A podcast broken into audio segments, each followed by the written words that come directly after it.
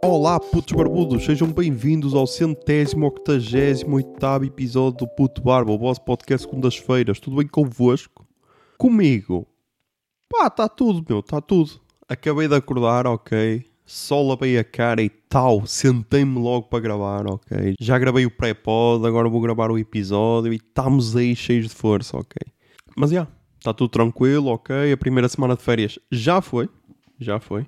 Mas já vamos falar das férias mais à frente, por isso vamos lá começar. Então, se bem se lembram, no último episódio eu tinha dito que depois de gravar tinha duas cenas a que poderia ir, que era o Rock in Rio em Febras e ao concerto dos Linda Martini em Gaia. Ao Rock in Rio em Febras não consegui ir porque era a tal cena, eu quando acabei de gravar já eram, sei lá, quando me pus pronto para sair de casa já eram umas 5, ok? Ou assim parecido. E depois, para ir lá, era tipo só ir lá e bazar logo. E então, achei que não valia a pena. Mas já estive a ver no Instagram e até parece que aquilo tinha um pessoal, ok? Pelo menos à noite parecia que tinha alguma gente. Por isso, se tiver novas edições, porque não? Já fica aí a dica, ok? Para meterem nas vossas agendas, porque não? Mas então pronto. Então, peguei na miúda e objetivo Gaia. Objetivo Gaia para ver Linda Martini. E então chegámos lá, estacionámos e depois, já eram 6 e qualquer coisa, ela disse, vamos comer qualquer cena que eu tenho fome. E eu, mas já? Não... Tu costumas jantar tão tarde, queres ir já comer? E ela, sim, mas comemos agora qualquer cena e depois se quisermos alguma cena antes do concerto ou levamos daqui ou comemos lá. E eu, está-se bem. Isto é para verem, quando eu falei daquela cena do efeito dominó, não sei se lembram quando acordei tarde, quase que cheguei atrasado ao trabalho, a cena do efeito dominó, pronto. Aqui aconteceu outra vez a cena do efeito dominó. E porquê? Eu disse-lhe assim, queres ir jantar à churrasqueira do Infante? Que era onde João Silva se recusou a ir comer rojões, apesar de depois me ter traído, mas pronto, isso aí é outra história. E ela, não. E eu, eu já pronto a twittar, ela é linda, mas recusou jantar na churrasqueira do Infante. Mas então ela recusou e disse, vamos ao Mac, não és tu que és a garrafa? E eu, atingiste meio no ponto fraco. E lá está. E agora vamos recuar para fazer a cena do dominó. Porquê é que eu preciso da garrafa do Mac? Porque eu já tenho uma do ano passado, só que esqueci-me dela 2 dias no congelador, meu. Esqueci-me dela 2 dias no congelador e tipo, ela está intacta, menos o fundo. Que o fundo, aquela cena alongou e tipo, ela devia estar prestes a rebentar. E ainda bem que não rebentou, senão seria uma merda do caralho, porque a rolha saísse lançada. Porque quando eu a fui buscar, ela estava com o fundo arredondado, ok? Agora basicamente ela não se mantém em pé. Parece aquele personagem do Nod e o Sempre em Pé, estás a ver, que tinha o fundo redondo. E a rolha já estava a desarrolhar, ou seja, provavelmente se eu a deixasse ficar mais 2 ou 3 dias, provavelmente ia dar merda e ia rebentar dentro do congelador. Mas então, então ela seduziu-me, ok? E então fomos ao Mac para ficar com outra garrafa da coleção. E então lá está, chegámos ao Mac, o que é que vamos comer, tal? Mais uma vez, hambúrguer novo, então, vamos ao novo, o guacamole, ok? Lá está. Pareceu refrescante para este tempo de verão, ok? Tipo, a carne era quente, mas depois o guacamole dava uma sensação refrescante. Ou seja, para este tempo de verão pode ser ok comer. Mas lá está. Esta pode ser a impressão de estreia, ok? Eu tenho aquela teoria de estreia que sempre que comes um hambúrguer pela primeira vez, ele sabe-te incrivelmente bem. E depois, quando repetes, pode saber a merda. Estás a ver? Por isso, se já experimentaram o guacamole, meu, se calhar esta sensação já vos passou. Por isso, agora na próxima escolham outro. Então, pedimos o guacamole, eu pedi o menu grande para ter direito à garrafa, tal, por mais €1, não sei o quê.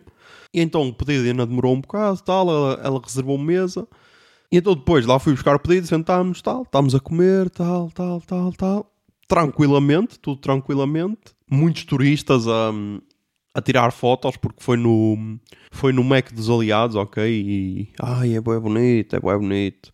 E então muitos turistas a entrar, muitos só para tirar fotos, outros para comer lá, para dizer que já comi no Mac dos Aliados.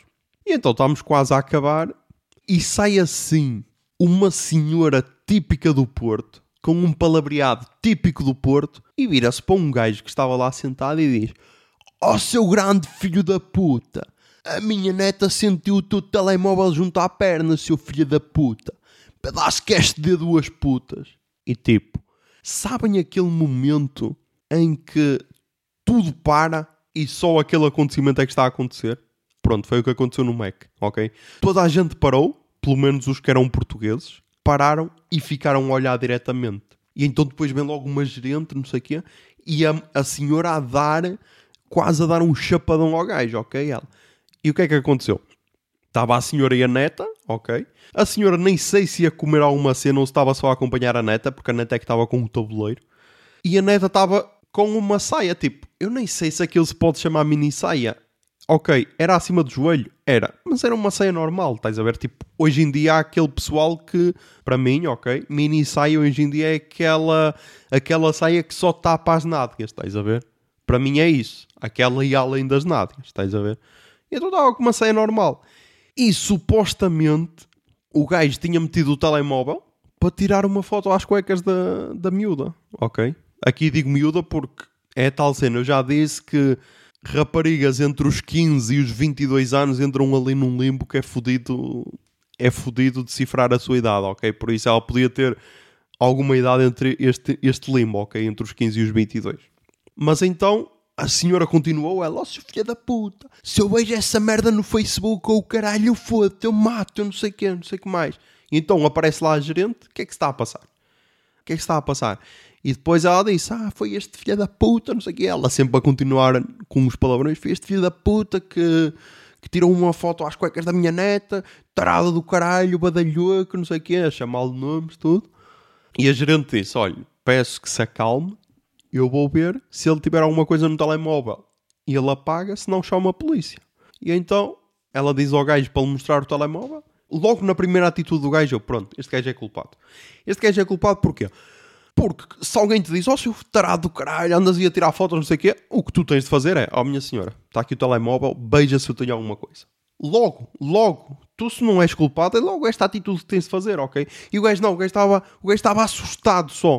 O gajo estava assustado porque tinha uma senhora de 50 a 60 anos a oferecê-lo porrada. E o gajo estava tolhido, ok? É, nós aqui no Norte temos a expressão tolhido. E o gajo estava tolhido. Era como ele estava, era tolhido. Era exatamente como ele estava.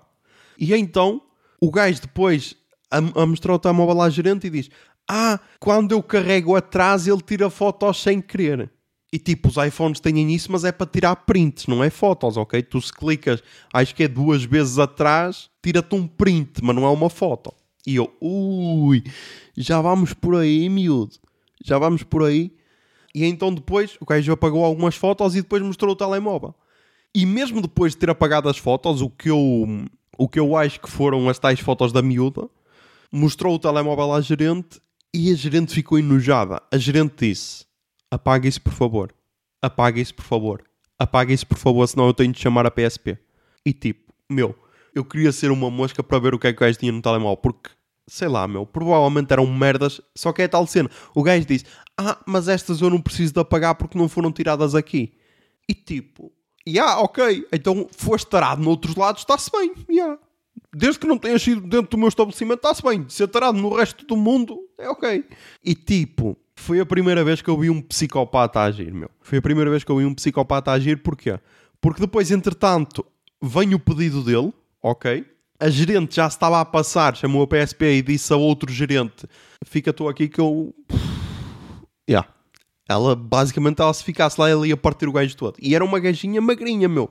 Uma gaja magrinha, sem baixinho e o caralho, mas ela fodia o gajo todo, meu. Da maneira que ela estava, partiu o gajo todo. E então fica lá um gerente, e depois lá está, pá. É aquele típico conceito de caixa de óculos, meu. E é este pessoal que mancha a nossa categoria, meu. Porque era um conas, basicamente, ok? Era um conas, era um gajo que não se impunha enquanto a miúda, que também tinha o óculos, estava ali a falar alto e o caralho, ia dar ordens. O gajo não, o gajo estava a falar cheio de medo e a dizer: "Vamos parar, vamos parar, vamos parar." E então, o gajo estava de máscara, ok? O taradão estava de máscara, mas lá está, pá. E agora as pessoas pensam, estão a ver as pessoas que ainda andam com máscara para serem superiores, afinal também fazem merda. Não, pá, estava de máscara, mas estava com o nariz à mostra. Ou seja, logo ali já temos ali o conceito de psicopata louco a formar-se, estás a ver? E então o gajo estava de máscara com o nariz à mostra, depois o gajo baixa a máscara e o gajo tinha os lábios todos fodidos, meu. Todos inchados, estás a ver? Ou seja, provavelmente já não era a primeira vez que alguma senhora lhe oferecia porrada nos últimos tempos, estás a ver? Só que provavelmente a última senhora partiu mesmo para o acto. E então o gajo veio o pedido dele e ele comeu como se nada acontecesse. Ei, isto é um psicopata, porque é tal cena. Nós depois já tínhamos acabado, depois fui comprar gelados, ok? E então os gelados demoraram de caralho e então eu fiquei ali relativamente perto para ouvir a situação, estás a ver? E para ver. E então o gajo estava a comer tranquilamente, como se nada tivesse acontecido. E depois, como reparou que algumas pessoas começaram a olhar para ele, sem perceber bem o que é que se tinha acontecido, o gajo começou a falar inglês. O gajo a bater assim na mesa e ele, police, ok, police, ok. E tipo, bro, tu não enganas ninguém, meu. Eu sei perfeitamente que tu és português, só te estás a fazer de estrangeiro, tá bem? E então depois o gajo acaba e diz, já me posso ir embora, não sei o quê. E o tal Cuninhas, vamos parar, por favor, vamos parar. E ele, mas eu quero ir embora, não sei o quê, não sei o que mais. E então o gajo levanta-se. Depois acho que já estava lá a polícia. E então ele levanta-se, o gerente vai acompanhá-lo e o gajo começa a acelerar o passo. E qual é a atitude do gerente? Em vez de agarrar o gajo e segurá-lo, não, saca do telemóvel e tira-lhe uma foto à cara e tipo, bro, o que é que estás a fazer, meu? Estás a ver, meu? Depois alguém que não tinha óculos olha de fora e diz, caixa de óculos do caralho, meu. Estás a ver, meu? Não, pá, agarravas no braço do gajo, meu, fazias de uma rasteira, meu, um mata-leão, qualquer cena, meu, não sei, meu, não sou gerente do Mac. Será que os gerentes do Mac não têm esse treinamento? João, tu quando trabalhavas no Mac, meu, não sabias Muay Thai ou caralho, meu? Foda-se. Mas então depois, o gajo então saiu apressado, saiu a outra gerente novamente para impor respeito, saiu mais um gajo gordo, tenho de dizer, gordo, ok, do tipo, meu, comigo tu não tens hipótese. E saiu mais uma ou duas funcionárias. E depois a Iris reparou que a senhora ainda estava lá fora, ou seja, a senhora esperou este tempo todo, que demorou à vontade meia hora, esperou este tempo todo para ver se o gajo ia ser preso ou não. E então foi uma cena bueda tensa, meu. E é tal cena, meu. Eu só queria uma garrafa nova do Mac, meu. E tive direito a este espetáculo de assédio e psicopatia, estás a ver? Por isso, estás a ver como às vezes o efeito dominó nos proporciona cenas loucas? Então depois acabámos, atravessámos a ponte e vamos então para o Jardim do Morro, em Vila Nova de Gaia. E tínhamos um concerto de Linda Martini, claro que o concerto não atingiu níveis superiores a este espetáculo, meu, porque era impossível. Era impossível porque era a tal cena, meu. O meu dia já estava feito, apesar do sofrimento daquela jovem, ao qual eu me solidarizo, mas o meu dia já estava feito, meu, porque ver aquele espetáculo de uma senhora oferecer porrada com palavrões e tal, muitas pessoas, provavelmente turistas, deviam pensar, oh meu Deus, no Porto eles são tão queridos, até criam estes espetáculos interativos para nós vermos como é que as pessoas se socializam entre si. Não, pá, era mesmo uma cena a acontecer, pá. Mas então depois tivemos concerto de Linda Martini, foi fixe, não digo que não foi, a vista era incrível, meu, a vista era incrível ali no Jardim do Morro. O filho da mãe fazia anos, ok? O filho da mãe fazia anos, marido da Cláudia Guerreiro e atual guitarrista dos Linda Martini. E pá, e foi fixe. Foi super fixe o concerto. Gostei, já se via ali pessoal a fazer moches e o caralho, ou seja, já deu aquele ânimo pré-Paredes de Coura. Estava interessante. Já tinha pessoal a vender bebidas, ok?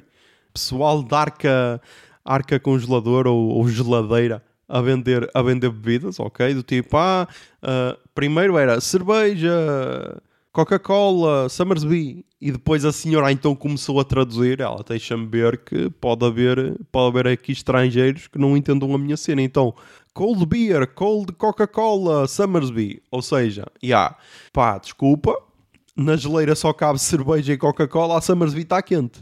Ok, a Summersby está quente. O pessoal a comprar, tal, o concerto estava fixe, mas é tal cena, pá, eu já tinha visto um espetáculo antes, por isso, eu se acabasse de ver aquele show de horrores no Mac e se fosse diretamente para casa, já tinha o meu dia feito, ok? A viagem já tinha valido a pena. Estás a ver? Mas então o concerto foi fixe. Só que é tal cena, meu. É uma cena que eu já ando a pensar há algum tempo. É fixe que Linda Martini continua a lançar discos e tudo. É fixe. Só qual é o problema, meu? O problema é que depois há músicas que eram tocadas ao vivo e que há concertos em que já não vão ser tocadas, como é o caso da Juventude Sónica, meu. Estás a ver? E então é aquela cena de foda-se. É fixe ouvir músicas novas ao vivo, é. Mas há depois aquele core que tu querias manter sempre, só que é tal cena. A partir do momento em que tu lanças 6 discos, que é o caso dos Linda Martini, Olhos de Mongol, Casa Ocupada, Turbulento, Cirumba, Linda Martini e Error. Exatamente, 6 discos, mais 2 EPs. Mas a partir do momento em que tu lanças os 6 discos e tipo, sacas 2 músicas de cada o caralho, há momentos em que, vais ter de cortar alguma. Mas é tal cena, quando essa música voltar a entrar no core, já vai ser uma sensação espetacular. Sei lá, num concerto em nome próprio, em que eles possam cantar mais músicas e isso. Mas curti e deu aquele hype para Paredes de Coura. Depois, por falar ainda em crimes, não é só no Porto que acontecem crimes, ok? Que necessitam de investigação policial. Na Póvoa de Lanhoso aconteceu uma cena parecida. Não é assédio, ok? Mas é um crime que pode ser condenado a mais anos do que assédio. Porque é tal cena. Nós sabemos perfeitamente que a vida humana para a justiça portuguesa não vale nada. Tipo, violaste alguém, pega lá 2 aninhos de cadeia. É tipo isso, estás a ver? E vão-me dizer, não é 2 anos, é 5. Parabéns. Violaste alguém, tens 5 anos de cadeia. Uou, justíssimo. Mas E então o que é que se passou na Póvoa de Lanhoso? A Póvoa de Lanhoso tem bué supermercados, ok? Bué supermercados. É a capital dos supermercados. Falta-nos, sei lá, o Mercadona e o Aldi para fazermos bingo nos supermercados. Acho que é isso. Acho que devem ser os que faltam. E então, um desses supermercados faz coleções. Estás a ver? Aquela coleção em que tu, compras 20 euros de compras e tens direito a um selo para colado na caderneta. Tipo caderneta de cromos da Panini. Estás a ver? Na altura do Euro e do Mundial. Pronto. E então há um supermercado que não é nas ilhas, ok? É em Portugal continental. E esse supermercado faz essa coleção. A última tinha sido a coleção das facas Smeg, que houve uma loucura incrível atrás dessas facas. E agora, a coleção atual é uma espécie de mini faqueiros, tipo... Não sei se... Acho que é cada caderneta de cromos tem direito a 3 peças, ou tipo faca, colher e garfo. Acho que não é o faqueiro inteiro, é assim, tipo pecinhas, estás a ver? É assim, merdas. Não deve ser uma caderneta inteira, deve ser tipo 5 cromos, dá direito a isso. Não sei. Pronto, não sei. O que sei é, aconteceu um crime, ok? Aconteceu um crime porque é bué fodido completar a coleção. Tipo, cada caderneta leva 15 selos. Ou seja, tu para completares uma caderneta precisas de 300 euros em compras, estás a ver? Precisas de mais um bocado porque é tal cena, fazes 25, só tens direito a um selo. Mas pronto, se fizeres 300 euros em compras diretos, tens direito a 15 selos, ok? E tipo... Não é de um dia para o outro que tu... vou fazer 300 euros em compras, estás a ver? Apesar da inflação e tudo, vamos com calma. E então, aconteceu o seguinte. Alguém que tinha acesso privilegiado a esses selos, achou por bem limpá-los para o bolso. Eu vou-me deixar de merdas, ok? Eu vou-me deixar de merdas. Basicamente foram as 2 funcionárias da limpeza, ok? 2 funcionárias das limpezas gamaram um rolo de selos.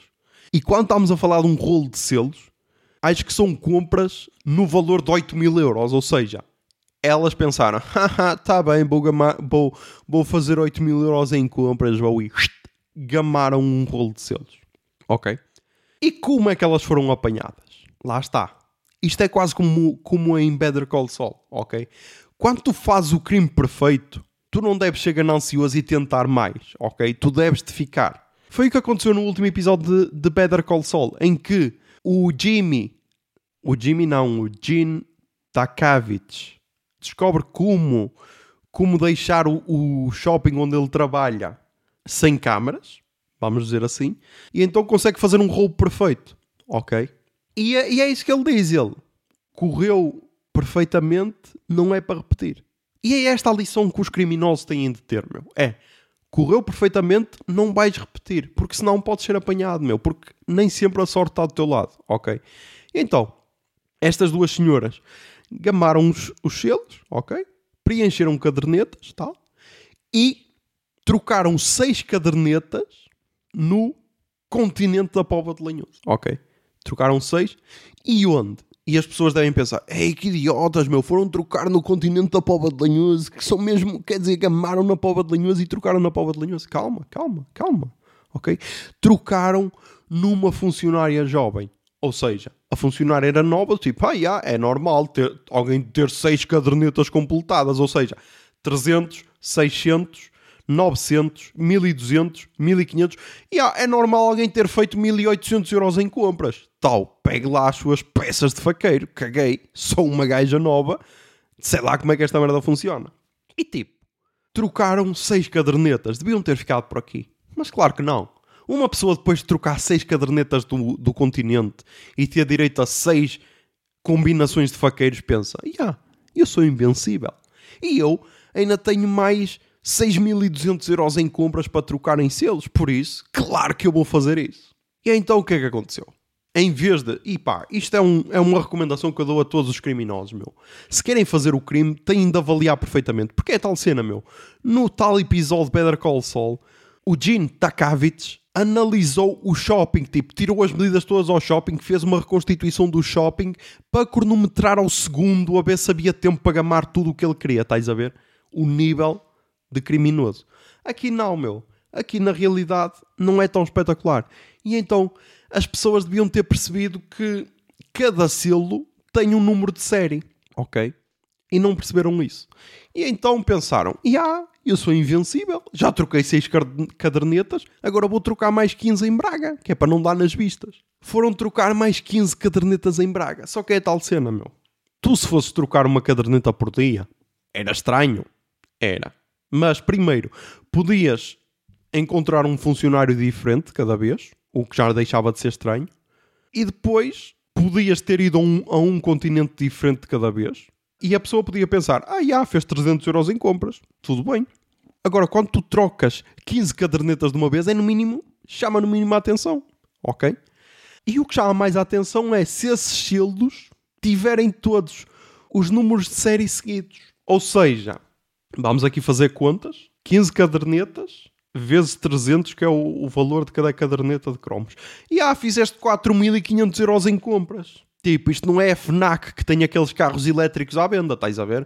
No continente não tens nada no valor de 4.500 euros para comprar.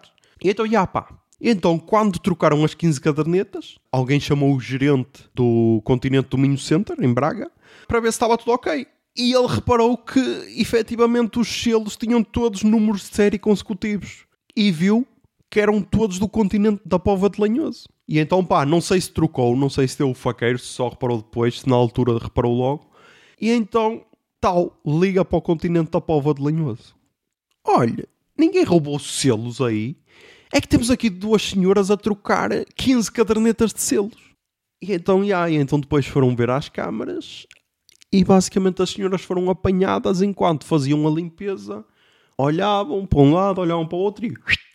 Toma, bota cá para dentro, 8.000 euros de compras. E lá está, Eu sempre insisti aqui ao longo de todo o período deste podcast. Eu ia dizer ao longo de 6 anos, mas o podcast não durará 6 anos. Mas eu sempre insisti, vejam Better Call Saul. E a tal cena, se tivessem visto Better Call Saul, sabiam como fazer o crime perfeito. E sabiam que roubar selos não compensa. Eu tenho sempre aquela teoria que é...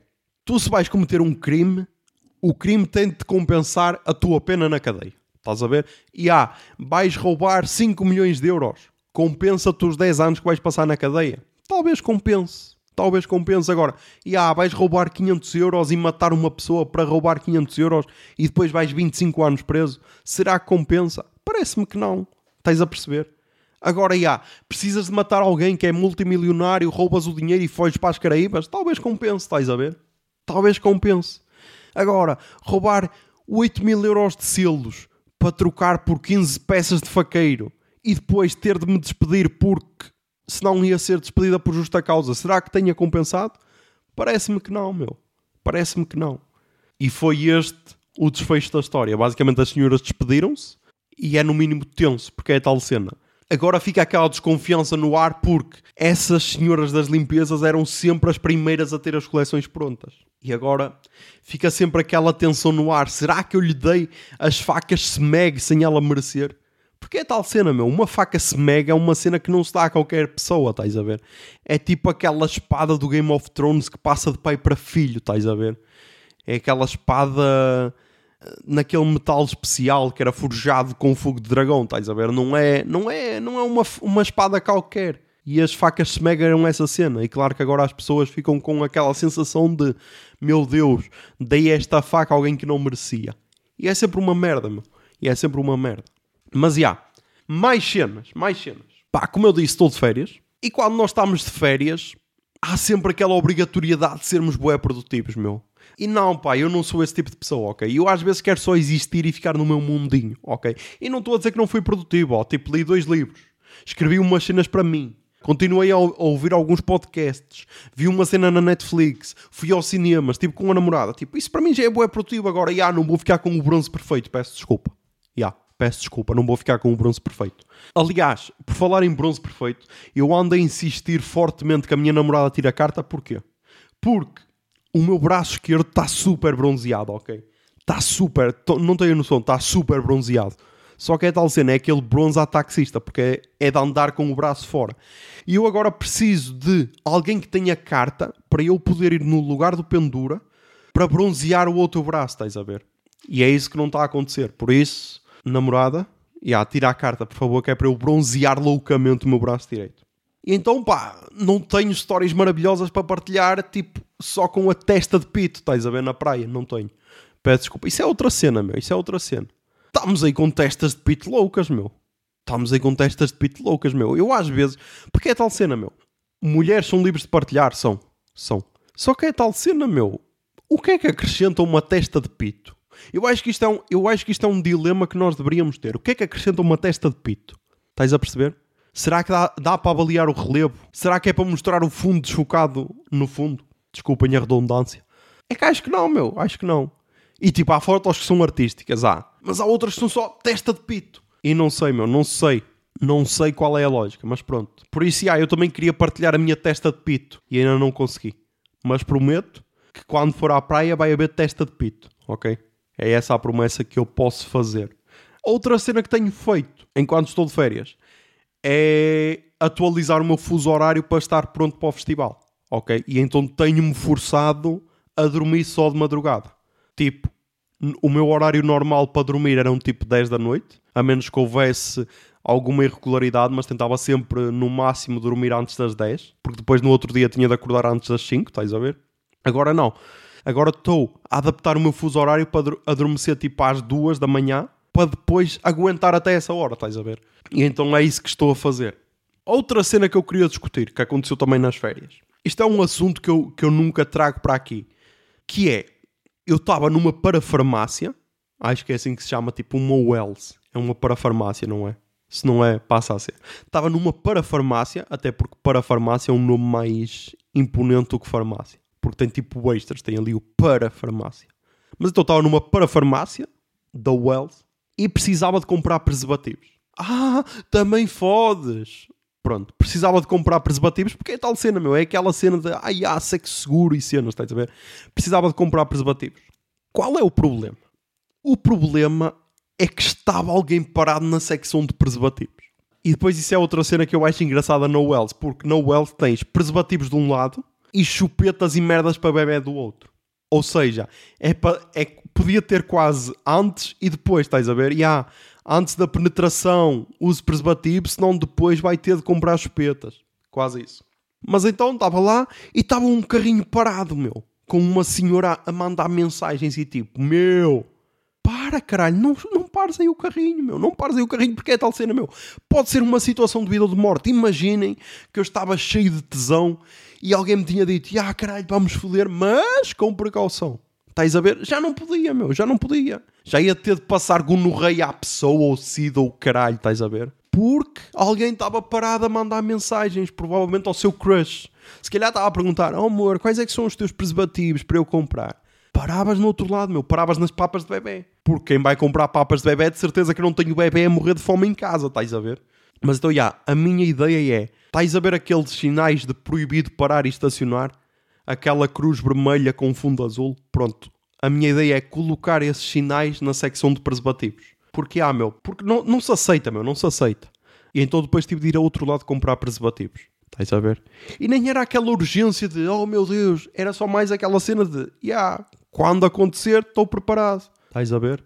Por isso, parem de parar nessas secções, ok?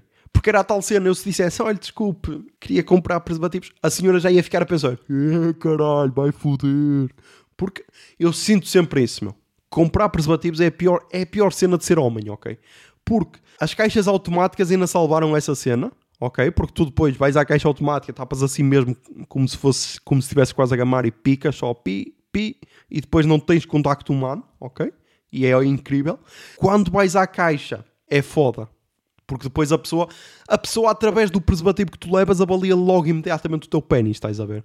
E é foda porque eu não quero que ninguém saiba como é que é o meu pénis, senão eu tinha OnlyFans e ganhava dinheiro com isso, estás a ver? Aliás, sabe como é que é o teu pénis e a tua performance sexual. Isso é bué da tenso. E então é sempre aquela sensação de sempre que vou levar preservativos, as pessoas todas à minha volta pensam, caralho, este gajo foda, este gajo penetra vaginas, caralho. E então não quero essa sensação, ok? Não quero essa sensação, por isso, já sabem, sinal de proibido na secção dos preservativos. E a outra cena que aconteceu, meu, loucamente, é o regresso dos Desert, meu. É o regresso dos Desert e, tipo, a Blue Ticket esteve em baixo. Neste momento, desde que comecei a gravar o podcast, estou no site da Blue Ticket, queria ver quanto é que custavam uns bilhetes, e agora está a funcionar, tipo, por senhas. Aqui diz... Você está na fila para Mel Blue Ticket. Quando for a sua vez, terá 10 minutos para concluir a sua compra. E depois diz aqui, a sua senha é a 18.991. Número de utilizadores à sua frente, 271. Horário estimado para entrar no site, 11h09. Neste momento são 11h07. Por isso, vou aqui engonhar mais um minuto, porque aqui agora diz que já só falta um minuto, para ver se realmente posso comprar bilhete para os Desert. A minha questão é, como é que vai ser este concerto, meu? Porque eu não sei nada. Eu não vi a entrevista que eles deram ao Jornal das 8, não vi nada. Agora, como é que vai ser este concerto? Será que vamos ter um holograma do Angélico, meu? Não sei, meu. São perguntas válidas, porque é a tal cena. Se são só os três, devia-se chamar só #Zert, porque o dia já não está lá. Estás a ver? Mas não sei, também é bué bizarro ter um holograma do Angélico. Ok, menos de um minuto. Foda-se, aumentou para um minuto. Menos de um minuto. Vamos lá, eu depois corto isto na edição. Ok, entrei no site da Blue Ticket.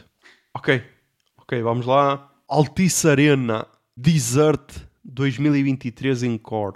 29 de Abril, dias de 25 euros. Deixa cá ver. Tipo, o Golden Ticket está esgotado. Bilhetes a 120 euros estão esgotados. O Silver Ticket, bilhetes a 90 euros estão esgotados. A plateia em pé aqui não diz que está esgotado, mas também já não dá para clicar, por isso também deve estar esgotada. E agora só te restam para o balcão 1, que custam 35 euros, ou para o balcão 2, que custam 25 euros. E é isto, o concerto é só em abril e já está esgotado e foi anunciado ontem, por isso. E claro que os gajos tinham de voltar. Se esgotaram assim, claro que tinham de voltar. Isto aqui vai dar polémica porque é tal cena. O Golden Ticket dá-te acesso a uma sessão de Q&A com os Desert. Ok, antes do concerto. E depois dá-te entrada antecipada no concerto e dá-te acesso ao Golden Circle. Só que o Silver Ticket também te dá a entrada antecipada e acesso ao Golden Circle. Ou seja, depois vamos ver aquelas pessoas que compraram o Golden Circle para não se juntarem com a pleba e dizer acho uma pouca vergonha porque nós comprámos o Golden Circle e as pessoas que tinham só acesso ao Silver também estão junto a nós. Ai, que horror. A plebe junto a nós. Se bem que são fãs do Desert, não devem falar assim. Espero eu que não. Senão, toda uma geração de morangos que se perdeu. Mas, vamos para as recomendações culturais desta semana. Toquei Jingle Bia. Recomendações culturais.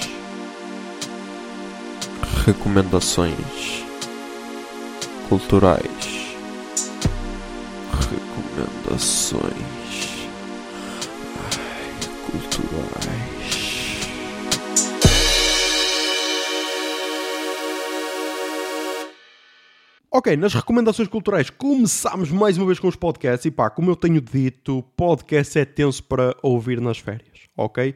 Ouvi alguns, felizmente grande parte deles vai de férias agora em agosto, ok? O que não é o caso do Puto Barba, por isso... Todas essas pessoas que estão órfãos de podcast nas férias, venham junto ao menino, porque o Puto Barba não para. Mas então, outro que também não para é o Nerdcast. E então eles lançaram o Nerdcast 840, James Webb, explorando o infinito e além. Acerca do telescópio James Webb e das melhorias que ele traz e inovações e isso. E recomendo bué, curti bué e achei que explicou bué bem cenas que eu não sabia. Depois li então 2 livros do século XIX. Li o Desobediência Civil, de Henri David Thoreau, um escritor norte-americano, e ele descreveu este ensaio na altura em que os Estados Unidos ainda tinham escravos e que os Estados Unidos queriam prolongar o seu território para o México. Ok? Então estavam em guerra com o México. E ele escreveu este ensaio do tipo... eu não quero pagar impostos para apoiar um Estado que é esclavagista e que anda em guerra. Não quero que o meu dinheiro de impostos vá para isso. E então é por isso que ele escreveu este Desobediência Civil. E é foda porque aqueles negacionistas da Covid provavelmente vão pensar então alguém já fez isto antes de mim. Não, porque logo a abrir o livro eu gostei da atenção que tiveram. Aqui na nota do editor tem aqui um parágrafo que diz o seguinte. Voltemos à atualidade. Se atos como os movimentos estudantis pela defesa do clima, um pouco por todo o mundo, ou as lutas pelos direitos das mulheres no leste europeu se têm revelado geralmente pacíficos, o mesmo não se pode dizer de inúmeros outros casos. O conceito primordial de desobediência civil tem sido, não raras vezes, deturpado e transformado em batalhas, tumultos e pilhagens. Ou mesmo em atos absurdos que põem em causa a saúde pública, sem qualquer fundamento científico ou base ética. E há otários negacionistas da Covid. Este parágrafo é para vós, loucos do caralho. Isto da desobediência civil não é a merda que vós andaste a fazer durante a pandemia. Tipo, estou a desobedecer ao Estado porque não quero levar uma vacina. Vai para o caralho, estás a perceber? Vai para o caralho. E então, é o meu medo. É que uma obra que inspirou Gandhi e Martin Luther King a fazerem os seus movimentos pacifistas, hoje em dia seja utilizada por negacionistas. Apesar de todo... o cuidado que esta edição tem com isso, acho que muito provavelmente vai ser levado para esse lado. E então eu não conseguia dissociar uma cena da outra. E então sempre que estava a ler esse livro, estava-me a passar isso pela cabeça. Mas é ok, não é o melhor livro que li, mas é um bom ensaio. E para mim a melhor frase do livro é esta. As leis injustas existem. Devemos contentar-nos em obedecer-lhes ou devemos esforçar-nos para as emendar? E basicamente é isto. E eu só li este livro por causa do último episódio do Personas, sobre o Warren Schwartz, em que é esta a frase que abre o documentário dele. Por isso, E o outro livro que li, A Morte de Ivan Ilitch, do escritor russo Lev Tolstói, responsável por escrever, entre outros, o Guerra e Paz. Este livro é incrível, tipo. É a primeira cena que eu estou a ler do Tolstói. E é tal cena. E este aqui posso ler porque o livro tem 91 páginas, ou seja, é bué, dá para ler na boa. Tipo, Guerra e Paz tem 1000 e tal. Por isso passo, por enquanto, pelo menos. E então, é incrível como... Basicamente é o que diz o António Lobo Antunes, que é o autor do prefácio do livro, e eles tiraram aqui este bocadinho, que é o que está na contracapa, que diz o seguinte. Este livro tão breve, uma das maiores obras-primas do espírito humano, tem sido, desde a sua publicação, um motivo de controvérsia para a crítica. Trata-se de uma obra sobre a morte ou de uma obra que nega a morte? E tipo, o que eu achei interessante é... Mais uma vez, o livro tem 91 páginas e o nível de detalhes, o nível que ele te consegue meter dentro daquela realidade, os sentimentos que passa, é incrível para um livro tão curto. Porque tipo, se fosse um livro de 200, 300 páginas, deu tempo para o escritor... trazer-te para aquele ambiente. Não, meu, ali tem 90 páginas e mesmo assim tu consegues-te sentir ali naquela Rússia, ok? E consegues-te sentir na pele do Ivan Ilitch. E consegues sentir todo o sofrimento que o Ivan Ilitch sofre. E então recomendo muito. Tipo, este do Ivan Ilitch custou 5€ e qualquer cena. É daquela coleção da Bis, que é tipo livros de bolso, ok? E então esses são relativamente baratos, mas custou tipo 5,95€ ou assim qualquer cena, por isso recomendo. Depois da Netflix vi o novo especial do Bill Burr, Live at Red Rocks, que o José Lopes já tinha recomendado, e pá, incrível meu. Eu acompanhei o Bill Burr desde o último solo, o Paper Tiger, que também acho que foi o José Lopes que recomendou, e pá, esses dois solos são um dos meus solos preferidos, mas este ultrapassa o Paper Tiger, porque o gajo está numa forma incrível, meu, e o gajo mantém um ritmo louco incrível. E a personagem dele em palco também é bué fixe. Parece só um velho louco a gritar por tudo e por nada, mas eu gosto dessa personagem.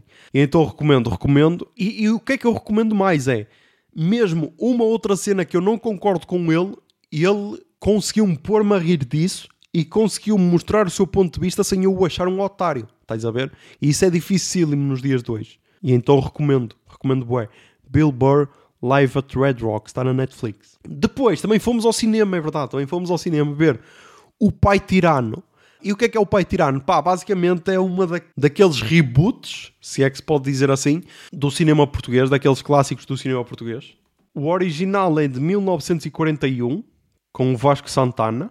Olha, e está no YouTube o original. Mas então agora estreou a nova versão e tipo, gostei, não é wow, incrível, meu Deus, vai mudar o cinema português, não é nada disso. Mas gostei e basicamente é um grupo de teatro que está a ensaiar a peça O Pai Tirano, ok? E tipo, é suposto ser uma comédia. E eu ri-me em algumas partes, mas não é aquela comédia em que estás sempre a rir. Ri-me em algumas partes que era mais aquele humor estúpido, estás a ver?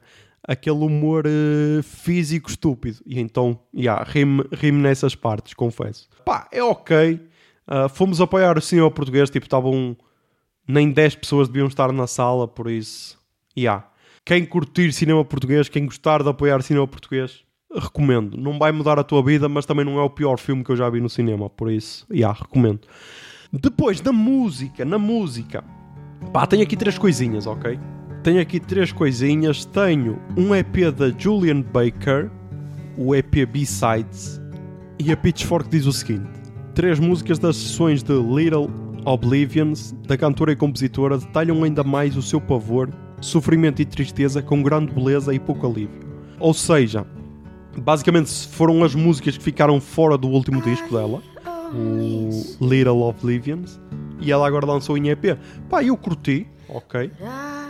É tal cena, meu, é Julian Baker, ok? Eu adoro a voz dela, é super calma, por isso é sempre bom de ouvir.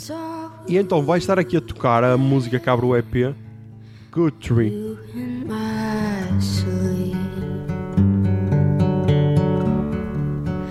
I can be honest when I think it's a dream.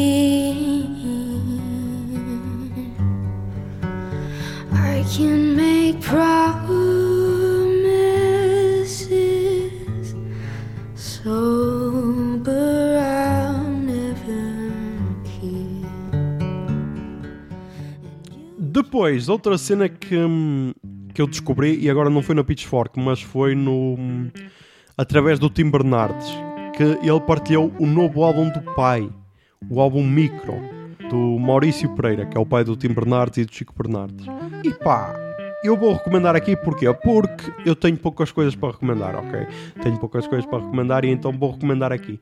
Mas é tal cena, é aquele sambinha... básico, ok? É uma cena tranquila, dá para ouvir, sei lá, enquanto vais numa viagem de carro, não vai mudar a tua vida, mas recomendo.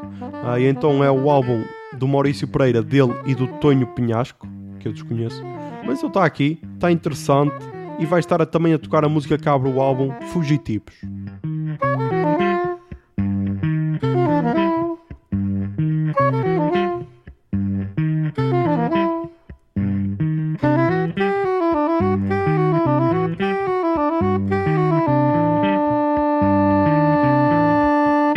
Seu prefeito tá chegando, seu prefeito tá saindo escondido. Ele quer pôr um nome nas coisas, nessas coisas que nunca tem fim. Senhor capitão tá chegando, senhor capitão tá saindo escondido. Ele quer dar uma ordem pras coisas, mas as coisas... E depois, para fechar, um nome que vem a Paredes de Coura e que eu curti o último álbum dele, também está na Pitchfork. Este nome já veio a Paredes de Coura, que é o Ty Segall, e ele lançou o álbum Hello Hi, e a Pitchfork diz o seguinte: o mais recente do prolífico compositor é um desvio acústico, uma trilha sonora tranquila para dias nublados. E talvez tenha sido isso que me chamou a atenção, porque é tal cena. Ty Segall é bué conhecido pelas suas distorções loucas e o caralho, e rock psicadélico, e tipo, eu gosto, ok, mas não é uma cena que eu ouça diariamente, estás a ver? Agora este, como é uma cena mais tranquila, chamam mais a atenção e então recomendo. E então pode estar aqui a tocar a música que fecha o álbum, Distraction.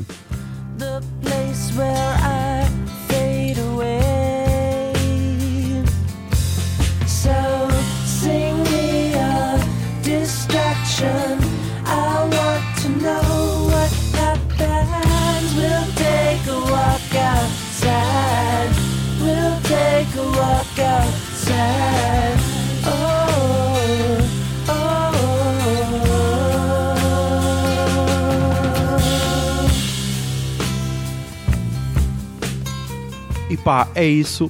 Mais um episódio gravado. Quando este episódio for ao ar, provavelmente já não há bilhetes para os Desert. Não sei. Mas pá, quem curtir que compre, meu. Não fiquem com aqueles preconceitos tipo, tipo, tenho 30 anos e agora vou ver Desert. Meu, se curtes ou se curtias na altura, compra, porque vai ser um momento único para a tua vida, meu. E felizmente estou a ver bué pessoal contente, tipo, caralho, eu vou comprar, tipo, miúdas que agora provavelmente têm quase 30 anos, mas que na altura aquilo lhes bateu de caralho e estão loucas para ir ver Desert. E acho bem, meu, acho bem. Mas o Paredes de Coura também já está aí à porta. Para a semana vamos montar a tenda, por isso, vai ser a loucura. Aproveitem as férias. Quem ainda não está de férias, pá, boa sorte, guerreiros. Continuem aí na luta, estou aqui por vós. Mas já sabem, mantenham-se são, tentem ser felizes e que a barba esteja convosco. Bombinha de fumo.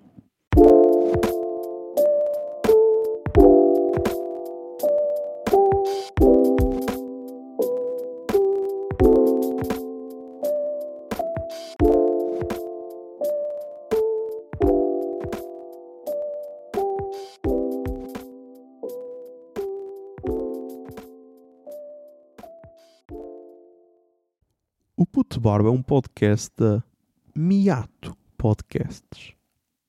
Miato. Fica no ouvido.